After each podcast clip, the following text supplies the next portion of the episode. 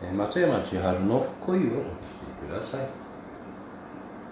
愛することに疲れたみたい嫌いになった。わけじゃない。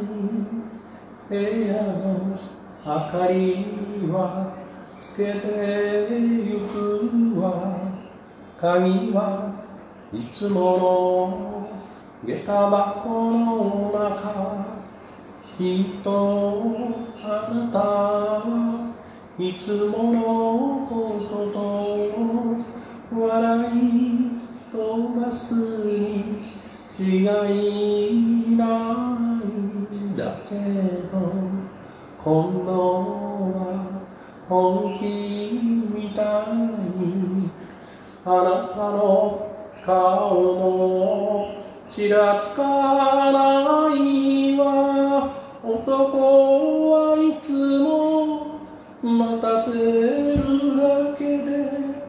女はいつも待ちくたびれて。それでもいいと。慰めていた。それでも恋は恋